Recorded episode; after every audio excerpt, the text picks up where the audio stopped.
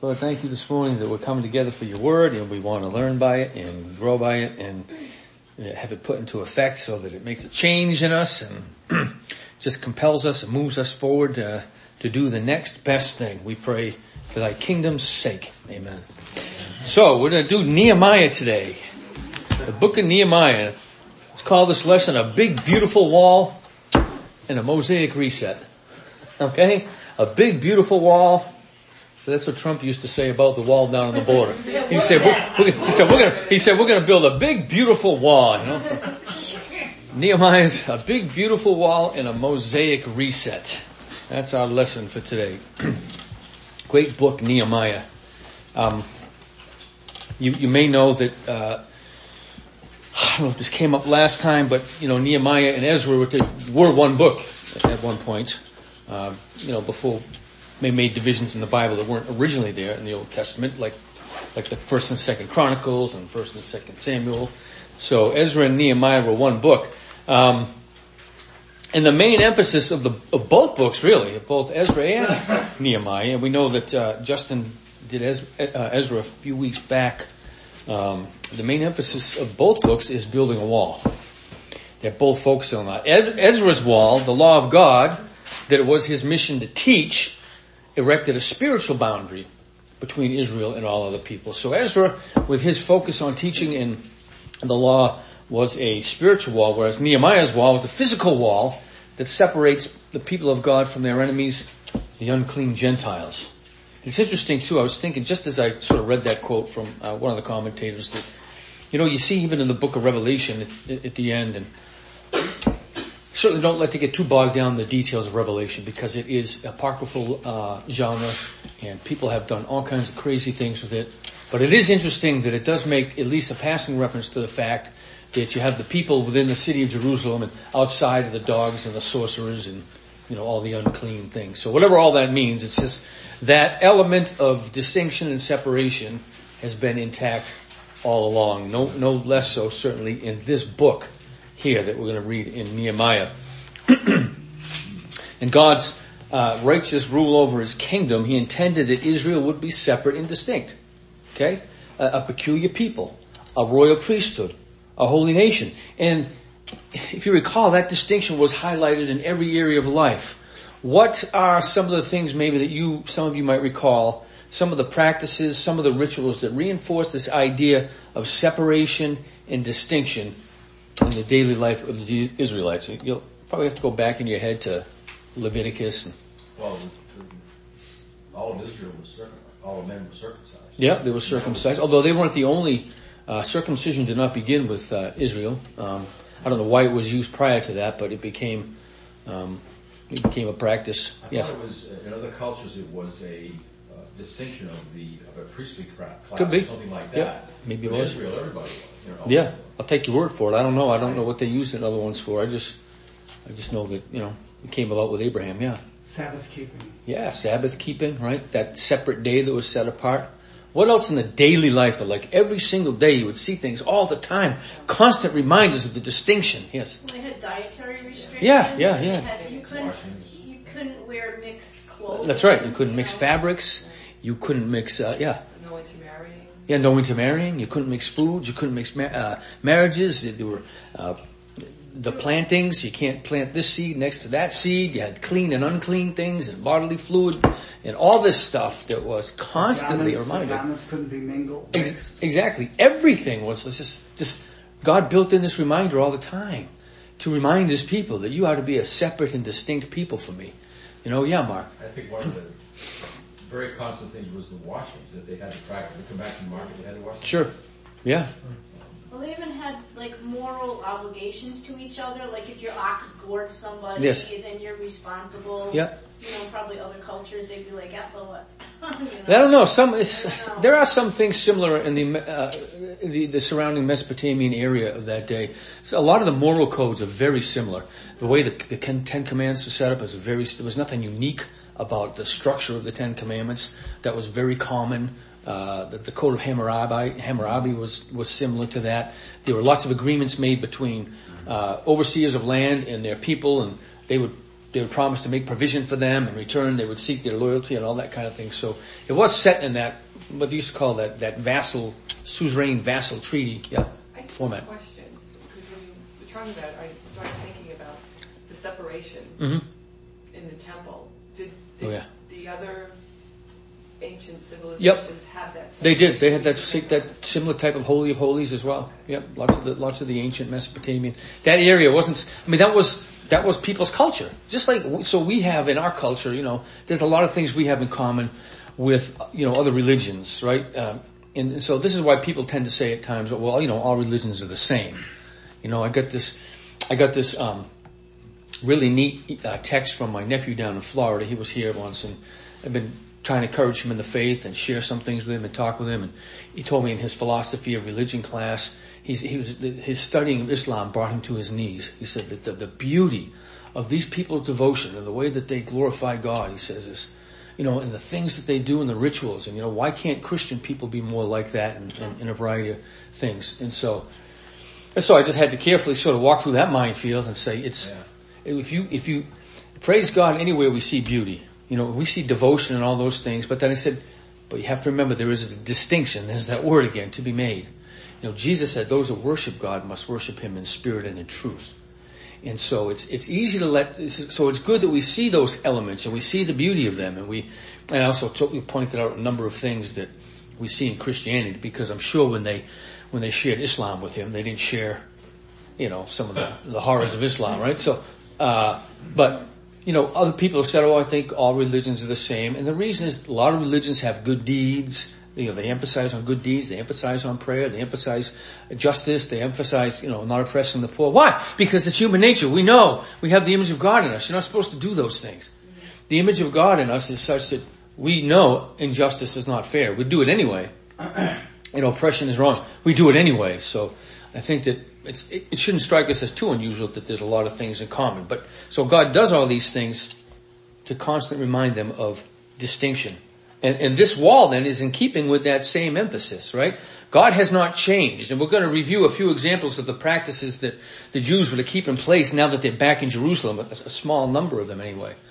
But it's always important to remember nothing has changed about God's plan. It doesn't matter the exile has happened, all the things that have happened, the ruin, the devastation. God's plan has not changed. There is still going to be distinction. There's going to be a separate people. There's going to be, this comes up again in Peter, right?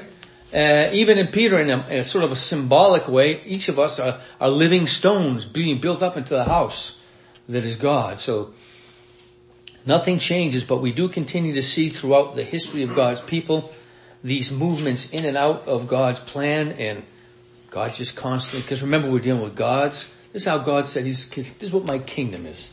This is what it means for my kingdom. Uh, so the book of Nehemiah is really a, a memoir. It's not, it's not so much an autobiography, uh, or, or story of just, you know, his experience only. It's, it, it's a, he's describing the events that he observed in sort of that first person, uh, um, account of what God was doing at that time. And it's written in the same post, for the, you know, same post-exilic time frame as Ezra, about thirteen years after Ezra. You recall that, um, Justin, Justin had reviewed that decree of King Cyrus, right? What was that? You recall that? What was the decree of King Cyrus that was prophesied way back before King Cyrus came along? I think eight hundred years before Cyrus it was prophesied. Just to send the people back to the land. Yeah. Yeah, he granted a decree that said that some of the people could go back into Jerusalem. A Persian king, you know, a Babylonian king, uh, allowing that to happen was, was, you know, certainly unheard of. And so Nehemiah is just this sort of exiled Jew in high office in the Persian Empire, right? He's a cupbearer.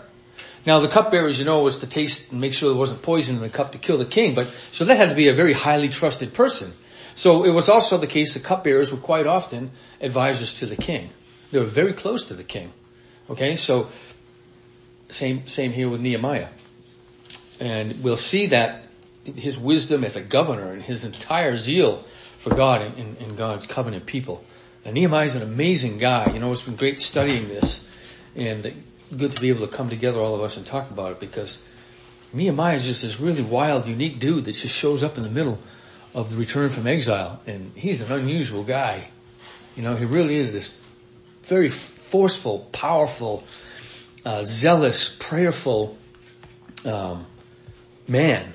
And there must have been a fascinating to know. And so we see in chapter one that Nehemiah had received word about the status of the returned exiles in Jerusalem and what was going on there. We know from the first couple of verses that, that the place was in ruins. The wall was broken down. The gates were destroyed by fire. And he was, he was, he was pretty shook up about this in verse four of chapter one. As soon as I heard these words, I sat down and wept and mourned for days. And I continued fasting and praying before the God of heaven. And that was his response to the special place that God had chosen. So you already begin to see the heart of Nehemiah, what it's like. Because this isn't just the fact, yes, we would all, God forbid if this building sort of burned down or something, you know, we would be mourning and, and all that kind of stuff. But this, this means something very special, right? This is God's, this is God's place, the, the place where he had set his name, the place where he had set his covenant to take place.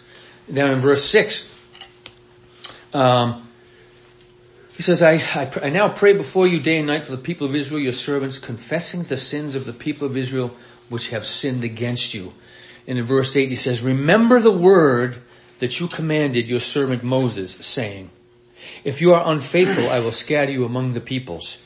But if you return to me and keep my commandments and do them, though your outcasts are in the uttermost parts of heaven, from there I will gather them and bring them to the place where I have chosen to make my name dwell there. Very interesting in that, isn't it? It says, though your outcasts are in the outer, outer, outermost parts of heaven. Well, so this is where we get confused with the language of heaven, as if it's this actual place.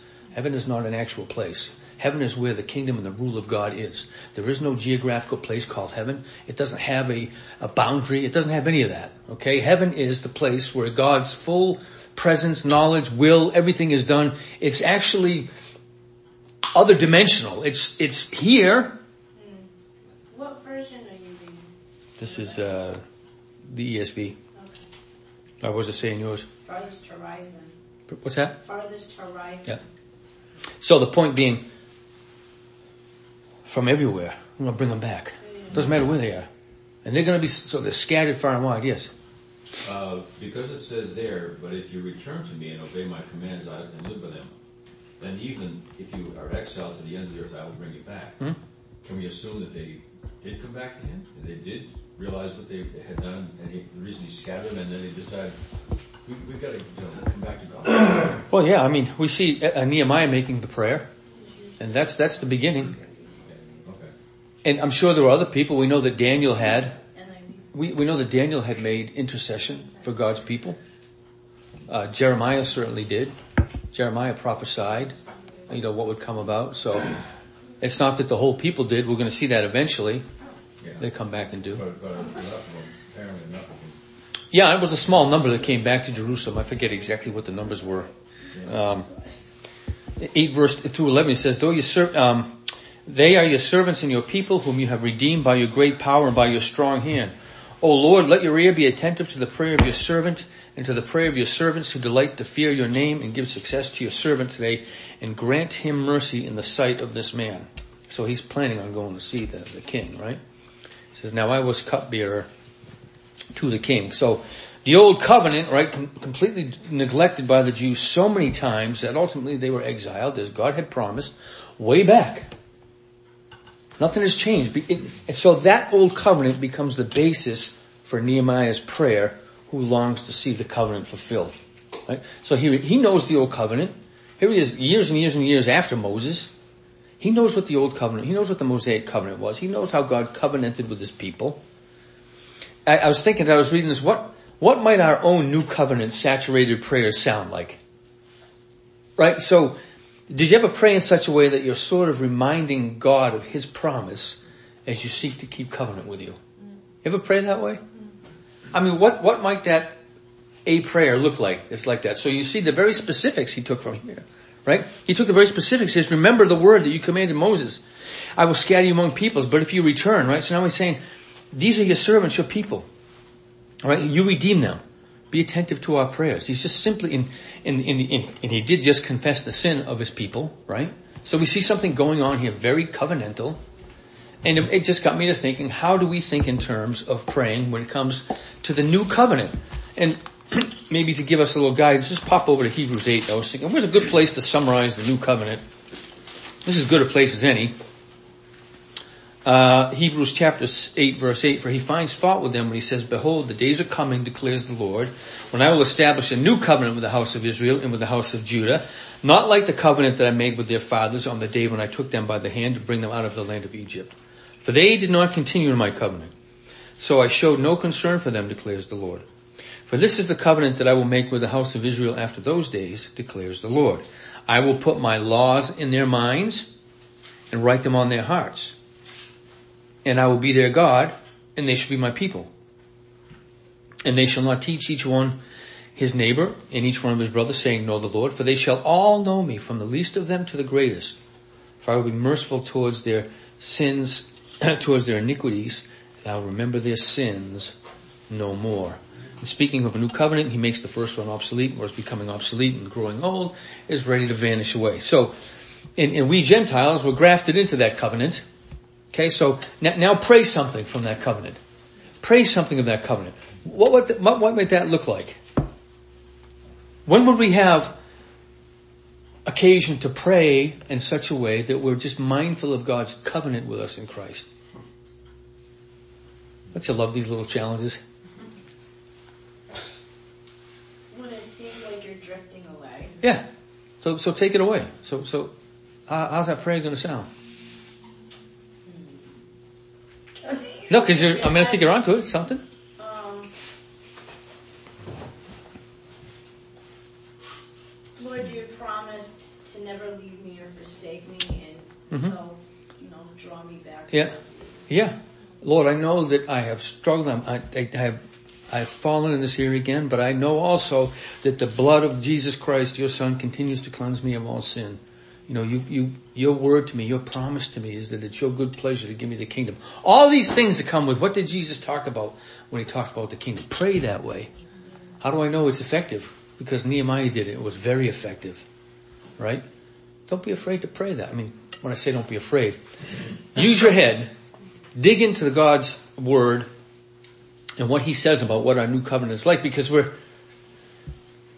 Even, even to ask the question, so I went ahead and read from Hebrews eight, but if someone were to come up to ask you, what is the new covenant? Well, I think you might, many of us might be able to say, well, the, Jesus said, this is my cup, the new covenant in my blood, you know, it's shed for the remission of sin. And you'd be able to talk about, God has made a covenant that people that come to him through Jesus Christ, okay, sin is dealt with, the power of sin is killed, your own sins are, are dealt with, you can be reconciled to God, okay?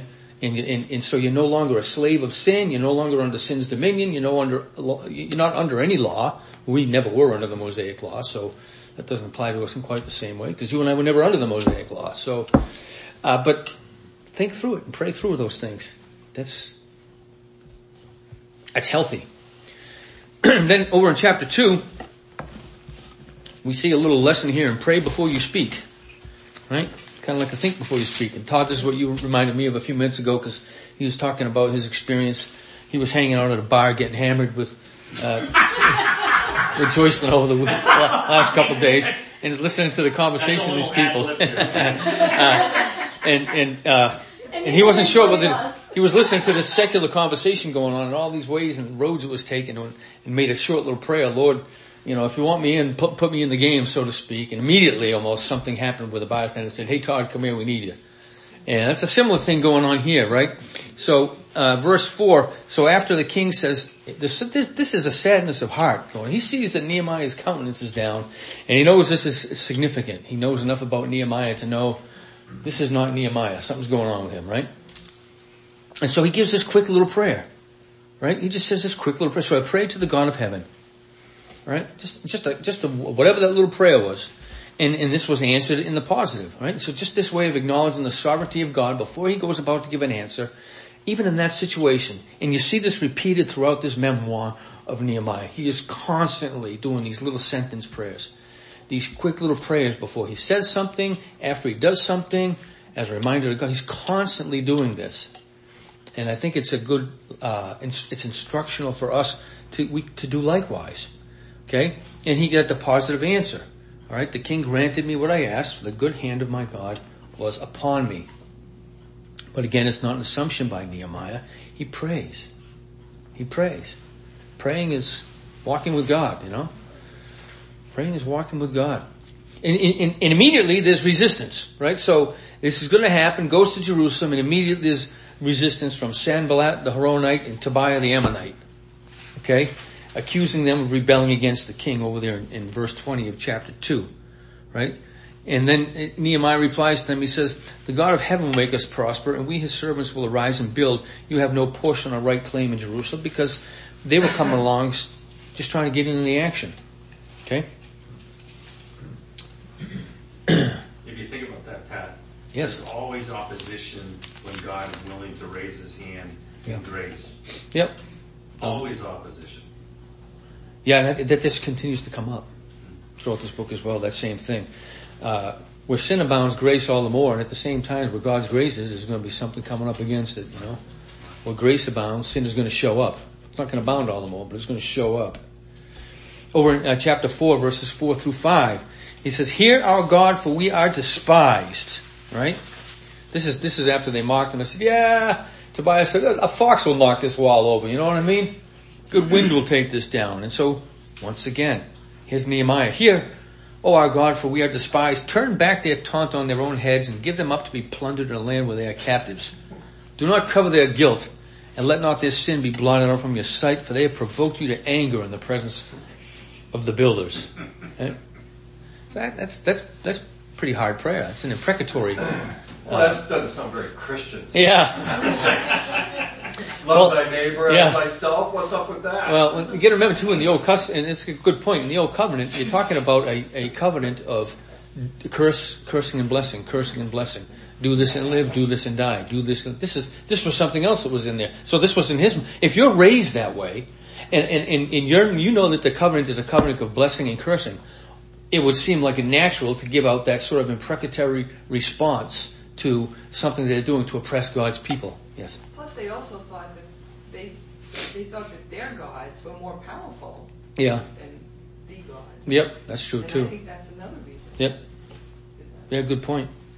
"Do not cover their guilt. Let not their sin be blotted out from your sight, for they have provoked you to anger in the presence of the builders," which is interesting. I mean, these are the people that are coming to put up this wall, this important wall that God has. So it's like some of those imprecatory psalms, you know, "May their children be dashed against rocks," you know. You know, again, the thought that, you know, those kids are going to, these these kids are Ammonites or whatever, they're going to grow up to oppress and kill, and it's just, it's hard to put ourselves in that mindset, right? It's hard to think of what that must have been like, because we don't know anything like that, right? We know a little bit, we know a little bit about how, like in our own culture now, so many people are just getting away with more and more crime, you know? Now, when those things become part of your natural, those things become part of the fabric of your everyday life, it's going to affect the way your world, it's going to affect your worldview. Yeah.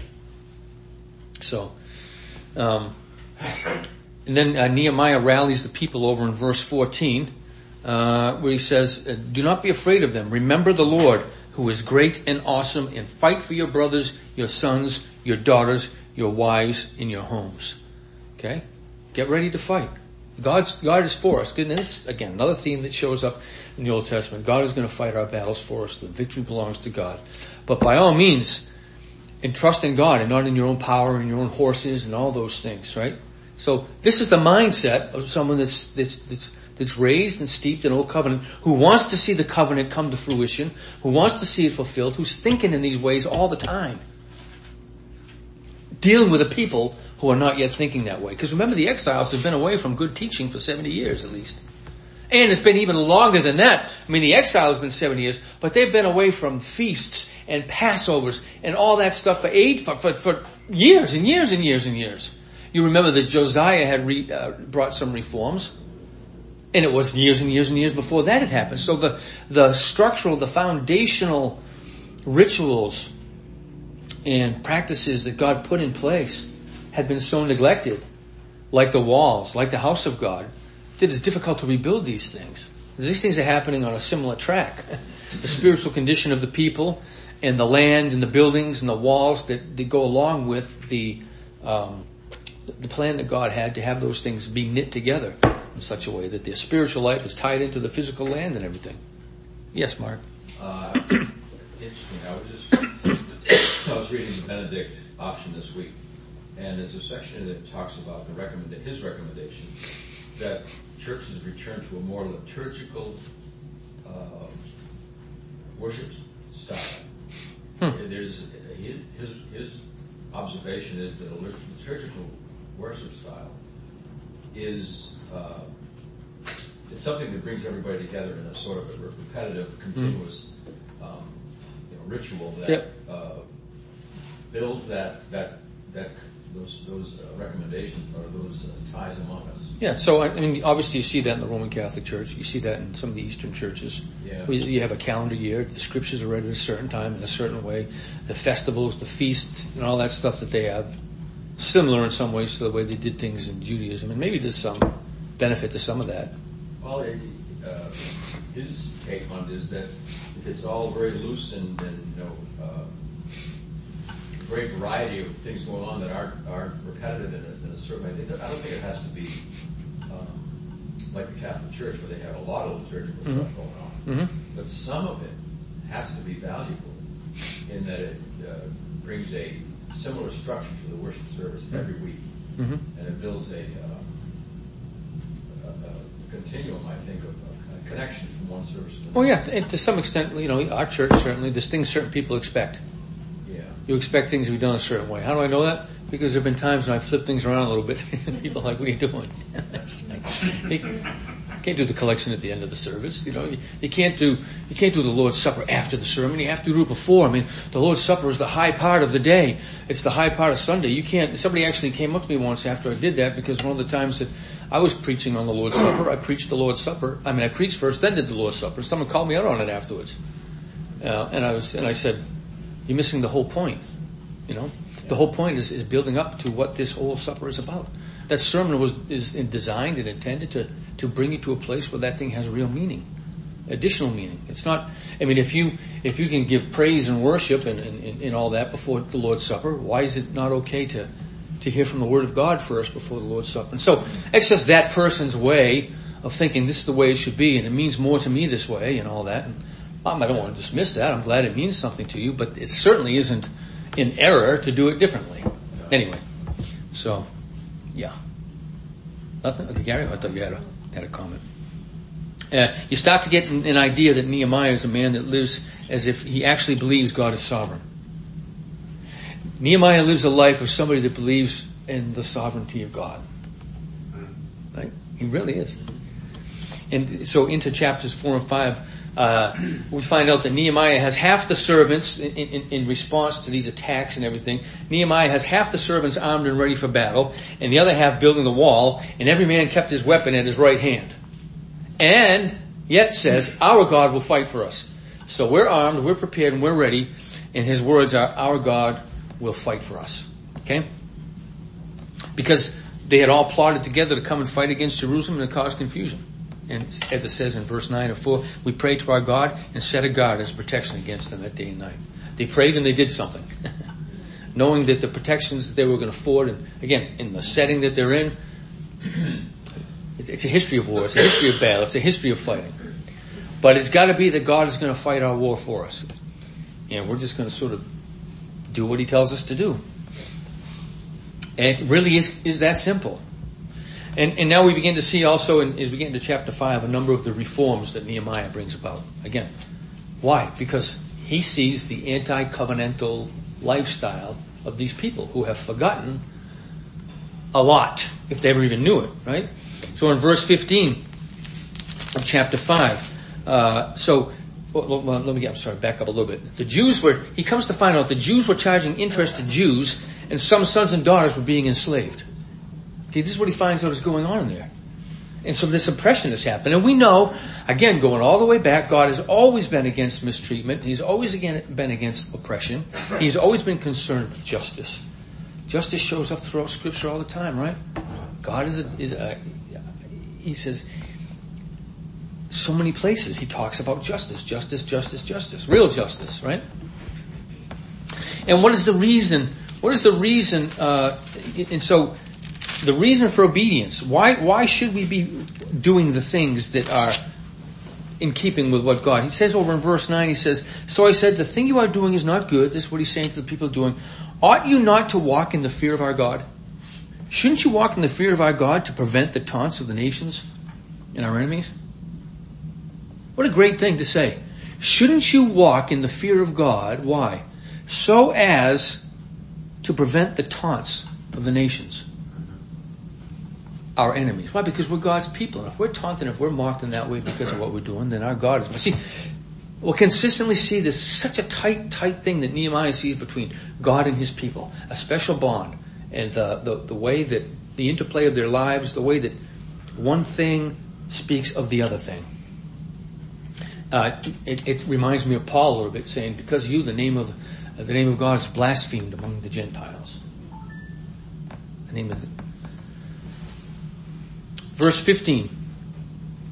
Well, so, so the people commit to forsaking those actions, and and and then we see how Nehemiah has his own way of setting examples. In verse fifteen, "The former governors who were before me laid heavy burdens on the people and took from them their daily ration, forty shekels of silver. Even their servants lorded it over the people." So even the servants of the last governors lorded it over the people. Not just the governors, but his servants. He says, "But I did not do so because of the fear of God." That's why Nehemiah didn't do that. But what is, what is the fear of God? How would you describe the fear of God? Reverence. I'm sorry? Reverence. Reverence, definitely, yep. An understanding of how finite you are. Yeah. Yep, Mark. Is, uh, in a sense, uh, realizing there's guardrails. Yes. You, you, you don't breach those. Yeah, so there's a sort of a respect for what we know to be true about God. Yeah. Um, somebody once described, this isn't totally accurate, but it helps a little bit. I had that written down. The biblical meaning of the fear of the Lord is silent wonder, radical amazement, affectionate awe at the infinite goodness of God. Uh, another place, I might have shared this recently, I've read is, Uh, storm chasers. Did I share that analogy with you?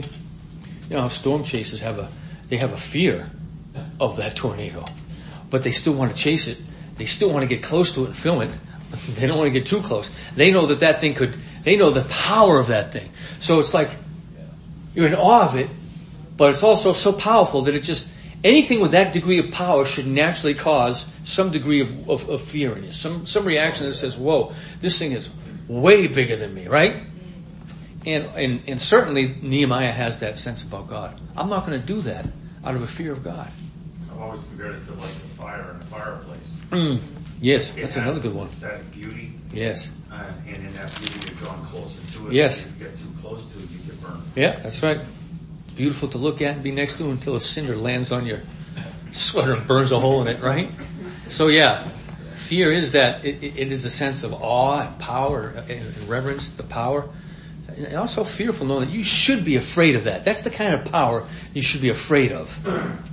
To not want to offend or to cross the wrong way or to get in its path. Right? Okay. We go into chapters six and seven after the wall is finished. Uh, there's another conspiracy to entrap and ruin Nehemiah. And they again accuse him and the Jews of, of attempting to rebel. You want to rebel against the king. Okay, so it's the same thing they keep trying. I don't know why they keep trying. It's not working. But stupid is as stupid does. It's like, and we see the response over in verses eight and nine. Um, uh, oh, that, well, this was... Um,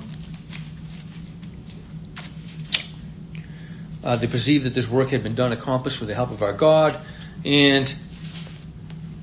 I must be looking at chapter, hold on, I must be looking at chapter eight, nine, verse six. Yeah. I love that response. That was like the greatest response ever. You're just making that up out of your head. Yeah, I don't know why, I don't know why I put that particular verse down. I, I just don't know. I know over in verse, I know over in verse, uh, I know over in verse fourteen, he says, and so I guess probably eight and nine is in the same chapter still in, in verse six where he says, "No such things as you say have been done, for you're inventing them out of your own mind. For they all wanted to frighten us, thinking their hands would drop from the work and it will be done. But now, O God, strengthen my hands." Okay, so there's another one of those little prayers. So that's where I was still ch- stuck in chapter six, sorry. "And remember Tobiah and Sanballat, O my God, according to these things that they did, and also the prophetess Noadiah and the rest of the prophets who wanted to make me afraid. Remember them, Lord." That's not remember them for good, right? So in chapter seven, we get into the genealogies, which to us are extremely boring. There's names and numbers of people there, right? You know, we've run into uh, genealogies in other places, and by and large, again, they're very boring to us. There's some cool names, uh, but you find out a lot of things in there. But more than anything else, the, the real important thing to the Jews was that these gene- genealogies were a source of encouragement and comfort, because they demonstrate by the the the, the uh, names of all these people that were coming up, and uh, these names would mean something to these Israelites, that God kept his covenant faithfulness over generations and generations and generations. Okay? Um, and so... It, and it also served to direct as to who can serve as a priest and partake in the most holy food. So this, these genealogies are important. This is the who, what, when, where, and what did they do. There were singers, there's gatekeepers. These people will do this, these people will do that. These names we're going to carry up forward as well. Again, giving people that connection across, across. We, we, we do this with sort of, you know, ancestry dot com. We think it's neat to look up and find out, you know, wow, where did I come from? How much of me is Scandinavian? How much of me is, you know, where did this go? How much of me is this? How much of me is that? We'd like to find out what we have in common with so many people, you know? It doesn't have that kind of meaning to us. Like, it doesn't give us hope and comfort. I mean, I don't take a lot of comfort knowing that my forebears came over from Scandinavia or in England in my, in, in, in some Scottish in my background and a few French, and they came over like many of ours did to northern Canada and the fur trappers and all that stuff. Doesn't mean a whole lot to me. Doesn't mean much at all. Although if I found out there was Native American in me to a significant degree, that would encourage me to get college uh, reimbursement and, yeah. and home loan, and I would, I would take it. I would, I would, I would jump all over that. Yeah, I would be all over that. So, so the Mosaic Code is still enforced. The exiles had to learn this. Okay, Nehemiah's actions, like a wall, proceed from this distinction between those who are and who are not God's people. He's going to continue now to tell them who, what you do, why you do it. You go over to chapter eight. Um, with Ezra and Nehemiah, Scripture was elevated to a new level of authority and power. This dominant role of Scripture continued in both Judaism and Christianity. All right, that's in the, in their book, Arnold and Bayer's book, Encountering the Old Testament. Okay, and that is what's going on here in chapters eight and chapter nine. And we really get a sense of connection to the old people of God when we see the role that Scripture played in their lives and in our lives. It really struck me as I was studying that.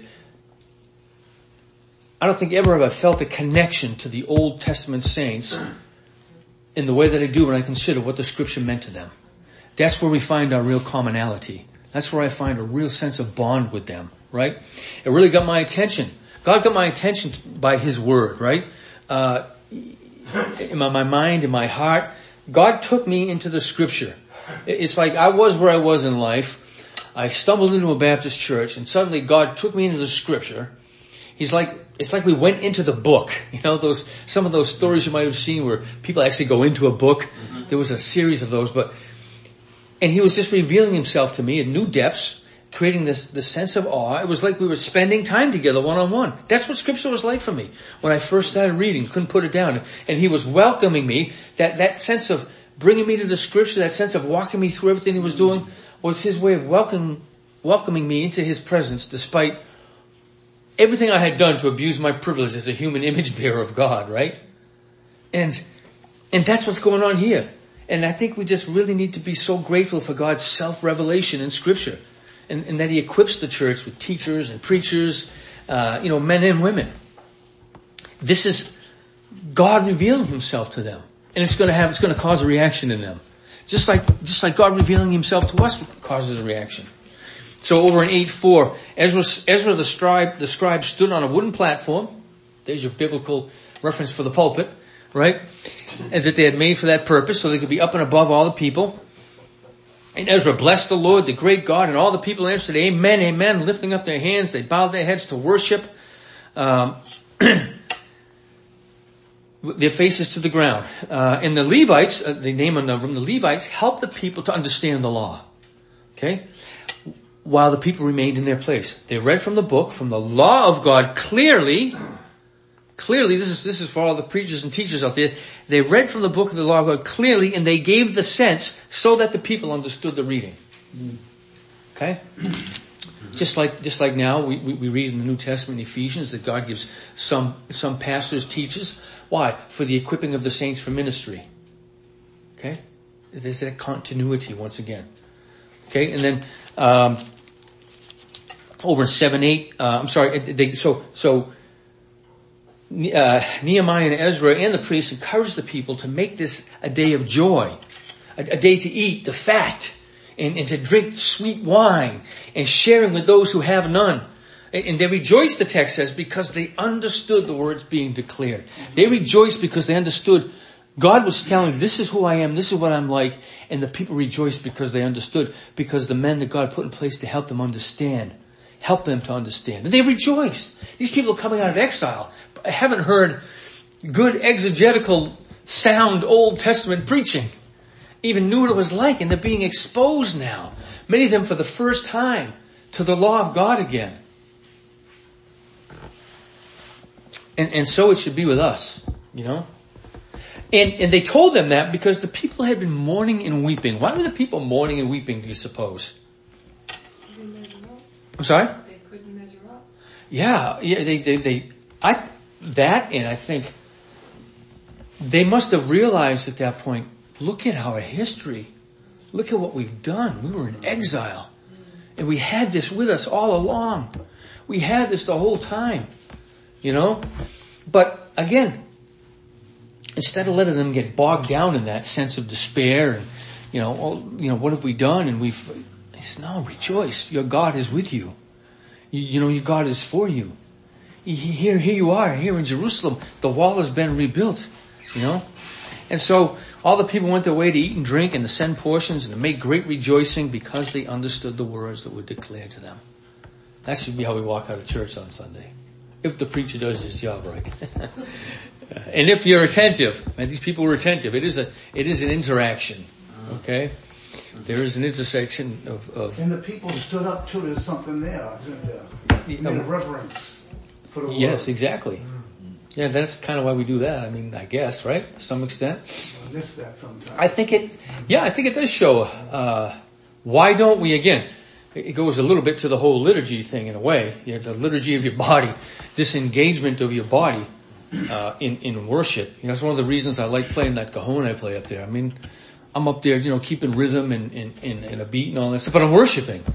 And I'm getting to do it with my whole body, you know. Um, it should be a body thing.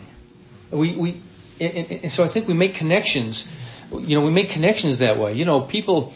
Uh, people that struggle with various mental illnesses, various like uh, depressions, anxiety disorders, bipolar, stuff like that. So one of the ways, one of the reasons why, uh, um, you know, the the combination of of of um, spiritual, uh, medical, and um, and and, and, um, and counseling go together is is to help sort of rewire the brain. Just by exposing yourself to good things and and, and understanding things helps.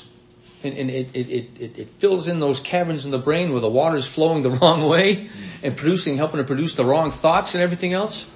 Yeah. Mark. Well, I was just thinking too that, um, especially for children, if if we do something like uh, hand the scriptures are read every time, then they understand. Yeah. That, that yep. It's something different. It's at least different. Yep. And uh, it's a sign of respect, which you know, obviously, we're trying to teach them. Um, and it, it, I think it makes an impression. Yeah. Yeah. There's something about standing to attention. It just is, you're right, it just is using your body for, to, to add to the, to, it's using your body so that you can grasp the meaning. You're, you're, you're, you're only helping yourself, right? We stand for the Pledge of Allegiance. Right. Everywhere you go in public, we stand for the Pledge of Allegiance. Yeah. But we don't stand when the gospel is read. And, and just to kind of finish that point, it's great to disrespect to kneel mm-hmm. when the when the uh, anthem is played. Sure. Yep. So interesting, interesting that that should come up. That wasn't in the plan, but that's that's the beauty of again the intercourse between the teacher and the student out there is you get some great input. So they celebrate the Feast of Booths, which hasn't been done in a long time. And what was the Feast of Booths all about? Reminding them when they were in the wilderness. Yeah, that's right. So everyone built up these little structures on the roofs of their house. Uh, li- li- yes, Beth. Uh, in Springfield, where my daughter lives, once we know where they celebrate the booths. They got booths on their front lawn. Oh, do they really? And I, I was really shocked when I first saw it after you were running about it, and then to see people do. And then there were, there were people all dressed in black. The men go into their synagogue. Interesting. Go to firehouse. Yeah. Is that? It's quite different. Is it the same thing as when Joyce sleeps out in the tent after we have an argument? Yes. Yes. Dwelling in booths. Yep. Later in the month. I don't know. I don't know. Yeah. It's the same thing. Later in that same month. Maybe you should be out in the tent. Yeah, right. I was going to say that. Uh, for a quarter of the day, for a quarter of the day, they read from the book of the law, and for another quarter of the day, they worshipped and confessed their sin. Right. So the first thing they did was read from the book of the law. And then for another quarter of the day, they worshipped and confessed their sin. You see the order? The Word of God first, and then the response. You know, and, and does the Scripture play a similar role in our lives today? And it does, doesn't it? Um, and then there's a retelling God's actions from creation. This, this is amazing. And, uh, you know, they do this for days. I mean, I thought I didn't think it was just one day. No, no, this stuff goes on and on. You know, he's talking about a, he's talking about a month. He's talking about a month later. A month later, they would do this and they would do that. So, yeah, I mean, we're going through this and, and we're pointing out certain events, but this this was huge. I mean, this was huge. We're back in Jerusalem. The wall's been rebuilt. We got the law being read to us. We're eating it. It takes a long. When, when, you know, the ancient peoples, when they did eating and rejoicing and all that, that was a long affair. I mean, when, when you think of all the places in Scripture where they said, "Hey, come on, let's sit down. You know, what do you think about maybe we'll do this or that? Oh, I don't know. Let's eat and stuff. And we'll talk about it tomorrow." And then tomorrow comes and they'd eat some more. And the guy was thinking, "Well, I got to leave. Uh, oh no, just stick around for another meal." All right. And they just kept doing that all the time. That's what these people did all the time. They ate and thought about stuff. So, and, and then we get into this glorious. I love this. We just get into this glorious retelling over in chapter nine of everything of God's actions from creation to his calling of Abraham, to the slavery in Egypt, to the Exodus, to the giving of the law, to the manna from heaven, the water from the rock, and the command to possess the land. They run through that whole history again, just like you see Stephen do over in the book of Acts. There's little places like this in Scripture where you bump into this. And when you bump into it, it's very meaningful. God is continuing to do what he was doing. And here we are, right? And sometimes the how we're so without any excuse. I mean, when you're, when you're in the Old Testament, not everybody had a school at home. Right. Of the Pentateuch. No. Right? Yeah, right. And, and here we have this book in such flourishing amounts that um, to, to be able to run to it at a moment's notice, and we are so fortunate, and sometimes I think we squander. It's just squandered that over. I think definitely. Definitely we do. Um... We had seen uh, in chapter nine, uh, after sort of uh, the retelling of these different things, we come across a couple of things I think that are important as well. Uh, over in verse um, sixteen, he says, "You are God, but uh, I'm sorry, but they and our fathers, after giving all this history of how God did everything He did, chapter nine, sixteen, but they and our fathers acted presumptuously, stiffened their necks, and did not obey Your commandments." But, here we go again, you are a God ready to forgive, gracious and merciful, slow to anger and abounding in steadfast love, going way back there to Exodus, and you did not forsake them, just like he said he wouldn't. Everything he's doing has to do with covenant. He's just so, everything that's coming out of him is, is covenant. Uh, verses, uh, Uh, seventeen and nineteen, um, you brought up out of Egypt, they had committed great blasphemies, you and your great mercies did not forsake them in the wilderness. Uh, so they became fat and delighted themselves in your goodness. Nevertheless, they were disobedient. Therefore, you gave them over to the hands of their enemies. Down to thirty-three to thirty-six. Yet you have been righteous in all that has come upon us, for you have dealt faithfully, and we have acted wickedly. You have kept the covenant, God, and we have not. You've done exactly as you said that you would do. And in verse thirty-six, behold, we are slaves in our own land that you gave to our fathers to enjoy its fruit. And behold, we are slaves. Because of all this, we make a firm covenant in writing. On the sealed documents are the names of our princes, our Levites, and priests. So they're going to renew their covenant with God. Okay? They resolve the covenant with God once again and enter into a curse and oath agreement to observe all the laws and commandments. Again, the Mosaic Covenant. And this is what they promised to do. They promised to not give their daughters or foreigners or to take daughters and sons from foreign nations. They promised not to make purchases on the Sabbath. They promised to forego the crops every seven years because you're supposed to give the land a Sabbath rest. They promised to give a third shekel to the house of God for the showbread, the grain offerings, the burnt offerings, and to keep all the appointed feasts and to bring in the first fruits and, and the firstborn of their sons and their herd. The great Mosaic reset, I call it. Right? The great Mosaic reset. And it made me think, what, what things can we do to remind ourselves and one another of what God has done and to remind ourselves of the covenant we are in by God's sovereign election? We're going through a book in small group about preaching the gospel to yourself every day, you know? It's called the Gospel Primer for Christians. It's all about the importance of preaching the gospel to yourself every single day and what the difference that should make it, will make in our lives if we live in that covenant. And then, uh, because we got to wrap up as we get into twelve and thirteen. So chapter eleven through the first half of twelve, you get more names of the leaders and the priests and the Levites and what their duties were as part of the Great Mosaic Reset. And then, uh, some select texts about the dedication of the wall around Jerusalem. Then over in, uh, twelve twenty-seven, uh, dedication in gladness with thanksgiving, with singing, with cymbals and harps and lyres. And verse forty-two, and the singers sang with Jeremiah as their leader, and they offered great sacrifices that day and rejoiced, for God had made them rejoice with great joy. The women and the children also rejoiced, and the joy of Jerusalem was heard far away. Doesn't get any better, right? Things are going great. Things are just going excellent. Everything's wonderful again for this little remnant. It's, it's almost like a little microcosm of what God intended. And then things go a little wonky. In chapter thirteen. So Nehemiah has to leave town for a little bit and go back to the king. When he returns, he discovers Eliashib the priest, who was in charge of the chambers of the house of God, actually gave that troublemaker Tobiah a room in the house of God because he was related to him. So Nehemiah comes in. This Nehemiah is awesome. He just comes in and he throws all the furniture out of the guy's room. First thing he does, he just goes in the room and throws out all the furniture, right?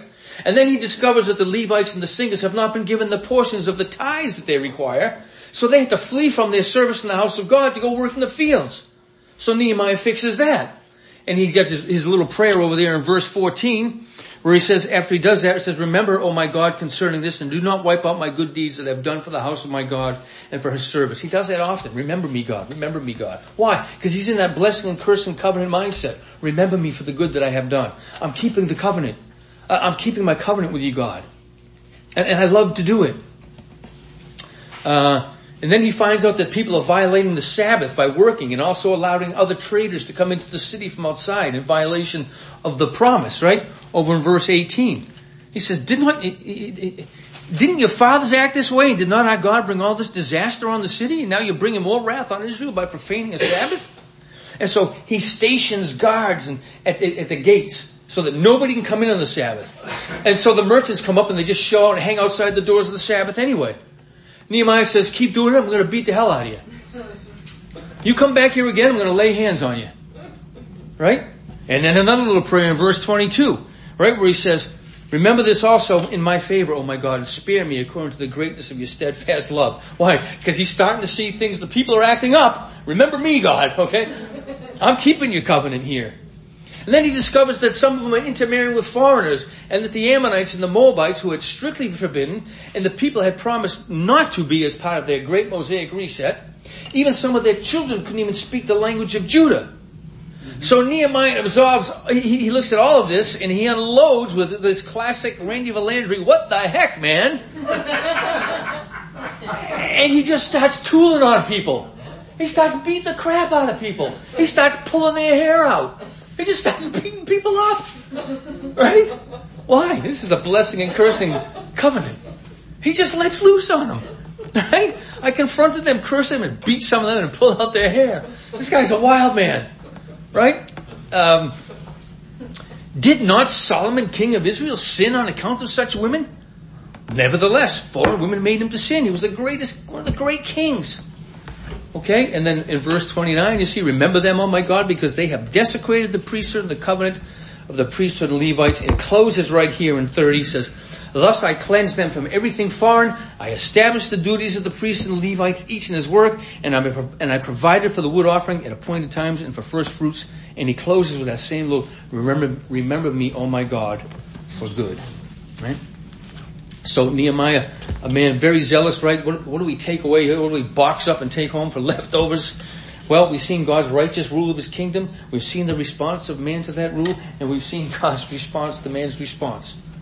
God always has image-bearing men and women filled with zeal for God and his people. Always, in every age, through whom God establishes his kingdom. And he always will, till Christ returns. Through whom he rallies others to holiness, so that they too will bear God's image according to the Genesis Plan A prerogative for humans to be image bearers of God. None of that's changed.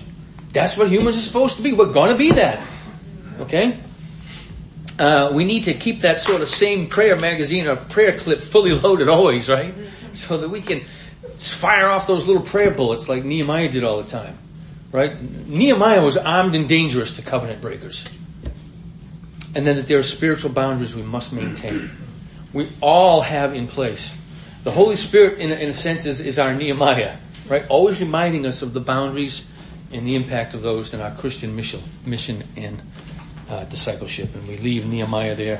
We're going to have, I got to talk to uh, Todd and others after to see who's going to take up with Job. That's going to be the next book that we do. So um, let's close in prayer so that we can head up.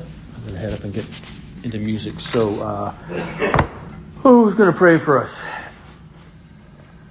Uh, I'll pray. Lord, thank you for our time.